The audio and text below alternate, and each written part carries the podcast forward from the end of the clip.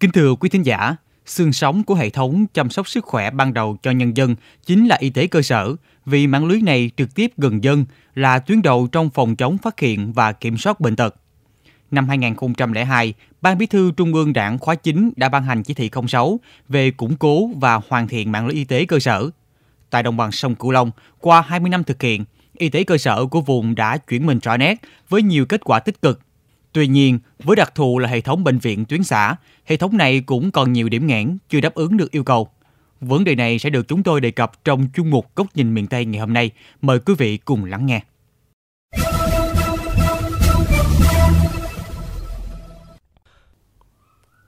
Nhắc đến trạm y tế, xã, phường, từ lâu người ta mặc định chức năng thường thấy của cơ quan này chỉ là rửa vết thương hoặc tiêm chủng vaccine phòng bệnh. Cho đến khi đại dịch Covid-19 bùng phát, y tế cơ sở trở thành lực lượng then chốt trong công tác phát hiện và quản lý F0. Nếu giai đoạn 1998 đến 2004, mỗi địa phương trong thành phố chỉ có một đơn vị sự nghiệp y tế duy nhất là trung tâm y tế, thì đến nay, con số này đã tăng lên 12 đơn vị với 990 giường trên mỗi địa phương. Thành phố Cần Thơ, 80 trạm y tế xã, phường, thị trấn và tất cả đều thực hiện đầy đủ các chức năng về y tế dự phòng, khám bệnh, chữa bệnh, phục hồi chức năng. Ông Lê Bá Phước, ngụ tại xã Nhân Nghĩa cho biết. Dù ngày thứ Bảy, Chủ nhật đi chăng nữa cũng có người trực đầy đủ. Thứ hai nữa là thuốc thì coi là có đầy đủ cho bà con. Và đồng thời với bản thân mình thì thấy thuốc cũng có hiệu quả cao. Nên thường hay lại đây lấy thuốc uống. Y tế cơ sở ghi dấu ấn rõ rệt với việc thực hiện tốt chính sách bảo hiểm y tế. Trong vòng 12 năm, kể từ năm 2010 đến năm 2022, tỷ lệ dân số tham gia bảo hiểm y tế đã tăng từ 44% lên 92%. Hiện 100% cơ sở trạm y tế đã đủ khả năng khám, chữa bệnh, bảo hiểm y tế, chia sẻ đến hơn 35% lượt khám bệnh của thành phố. Tính đến năm 2023, tổng số nhân viên y tế cơ sở là 1.950 người. Thành phố đã triển khai đề án đào tạo, tuyển dụng, phát triển nguồn nhân lực ngành y tế giai đoạn 2016-2020, đào tạo hơn 600 bác sĩ theo địa chỉ sử dụng. Ông Dương Tấn Hiển, Phó Chủ tịch Ủy ban nhân dân thành phố Cần Thơ cho biết. Triển khai chương trình phục hồi kinh tế xã hội của chính phủ giai đoạn 2022-2023, trong đó có dự án đầu tư nâng cấp, cải tạo và mua sắm trang thiết bị cho 9 trung tâm y tế tuyến huyện thành phố Cần Thơ với tổng mức đầu tư là 135,6 tỷ đồng. Toàn thành phố có 80 trạm y tế xã, phường, thị trấn đều được xây dựng kiên cố và có đủ phòng để hoạt động chuyên môn. Các trạm y tế được xây mới, nâng cấp, sửa chữa, giải quyết được các bệnh đơn giản, phục vụ tốt công tác chăm sóc sức khỏe ban đầu, quản lý các bệnh xã hội, thực hiện các chương trình mục tiêu y tế dân số. Tuy nhiên, hệ thống y tế cơ sở của thành phố Cần Thơ vẫn còn những bất cập mà 20 năm qua chưa cải thiện, thể hiện ở việc đầu tư nguồn tài nguyên cho mạng lưới này. Còn một bộ phận nhân viên y tế vẫn chưa đủ trình độ để thực hiện chuyên môn khám và điều trị bệnh, càng không đủ điều kiện cấp chứng chỉ để sử dụng các trang thiết bị như máy siêu âm, máy điện tim.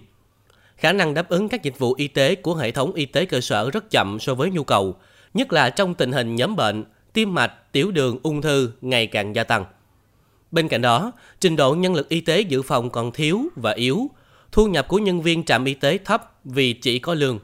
Thiết bị và danh mục thuốc chưa đáp ứng đầy đủ nhu cầu phục vụ người bệnh, dẫn đến khả năng thu hút bệnh nhân thấp.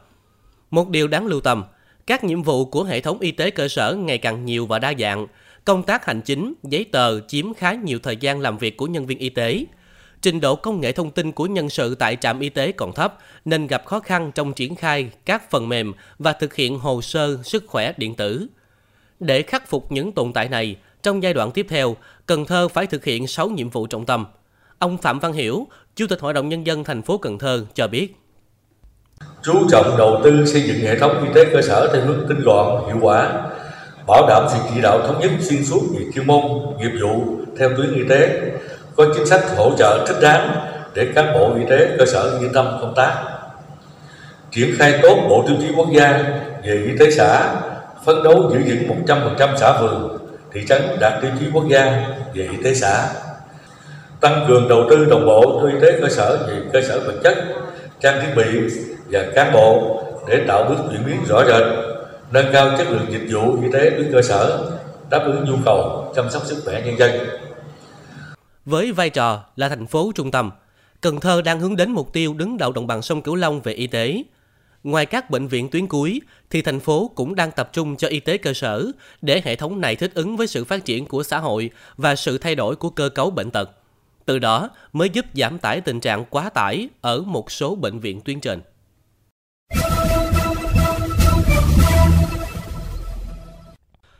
Quý thính giả thân mến, vòng luẩn quẩn của y tế cơ sở là không có bệnh nhân thì không có bác sĩ, không có bác sĩ thì không có bệnh nhân. Chính trong nhận thức của một bộ phận bác sĩ không chịu về trạm công tác, một bộ phận người dân không tin tưởng vào tay nghề của nhân viên y tế cơ sở là những lý do để cho hệ thống này tồn tại mà chưa phát huy hết công năng. Giải quyết bài toán năng lực y tế cơ sở để dự phòng và chăm sóc sức khỏe ban đầu hiệu quả cho nhân dân là quan điểm được thể hiện qua bài bình luận của biên tập viên Kim Loan. Mời quý thính giả cùng lắng nghe.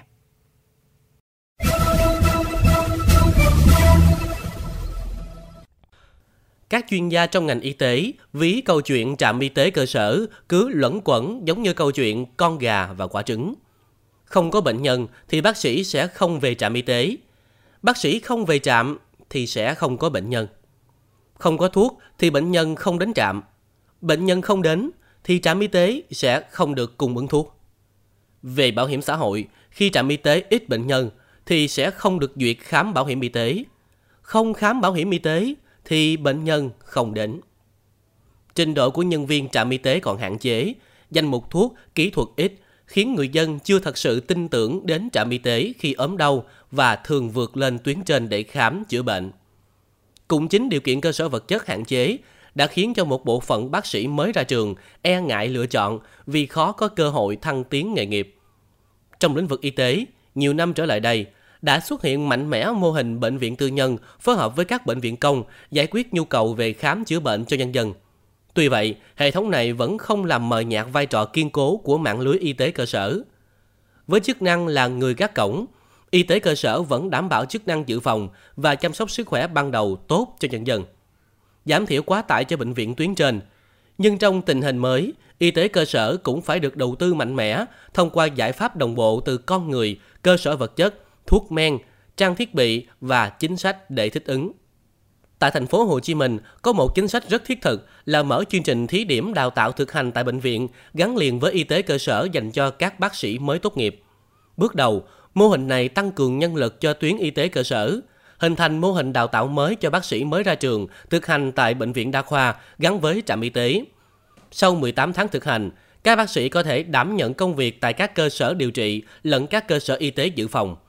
Đây có thể là một điển hình để các địa phương đồng bằng sông Cửu Long học tập kinh nghiệm. Tập trung nâng cao trình độ cho đội ngũ cán bộ y tế bằng nhiều hình thức, đào tạo lại, đào tạo bổ sung, luân chuyển bác sĩ tuyến trên về tuyến dưới nhằm thu hút người bệnh về tuyến xã. Việc đưa bác sĩ từ tuyến trên, kể cả tuyến trung ương về hướng dẫn, đào tạo bằng cách cầm tay chỉ việc cho cán bộ y tế tuyến cơ sở là rất cần thiết.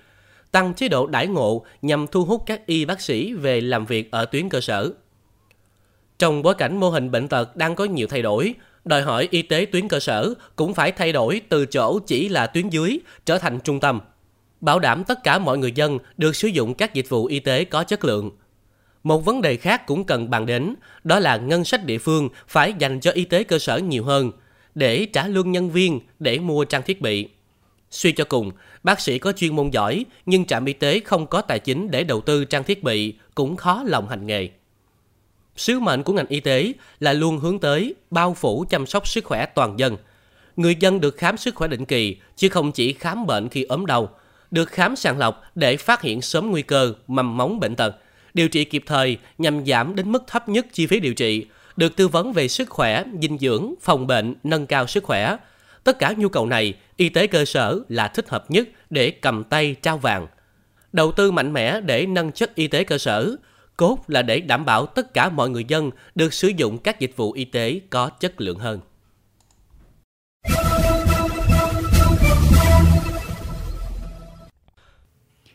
Đến đây, thời lượng dành cho chuyên mục Góc nhìn miền Tây trên kênh Mekong FM 90MHz cũng xin phép được khép lại. Những vấn đề bất cập tại địa phương xin vui lòng gửi về địa chỉ thư ký mekong90a@gmail.com. Đồng thời mời quý thính giả cùng lắng nghe kênh podcast chuyên biệt đầu tiên về đời sống của người dân vùng đất phương Nam. Chuyện Mekong trên nền tảng thiết bị di động bằng cách truy cập vào các ứng dụng Spotify, Apple Podcast trên hệ điều hành iOS, Google Podcast trên hệ điều hành Android. Sau đó gõ từ khóa Chuyện Mekong. Còn bây giờ thì cảm ơn bà con và các bạn đã quan tâm lắng nghe. Xin chào và hẹn gặp lại.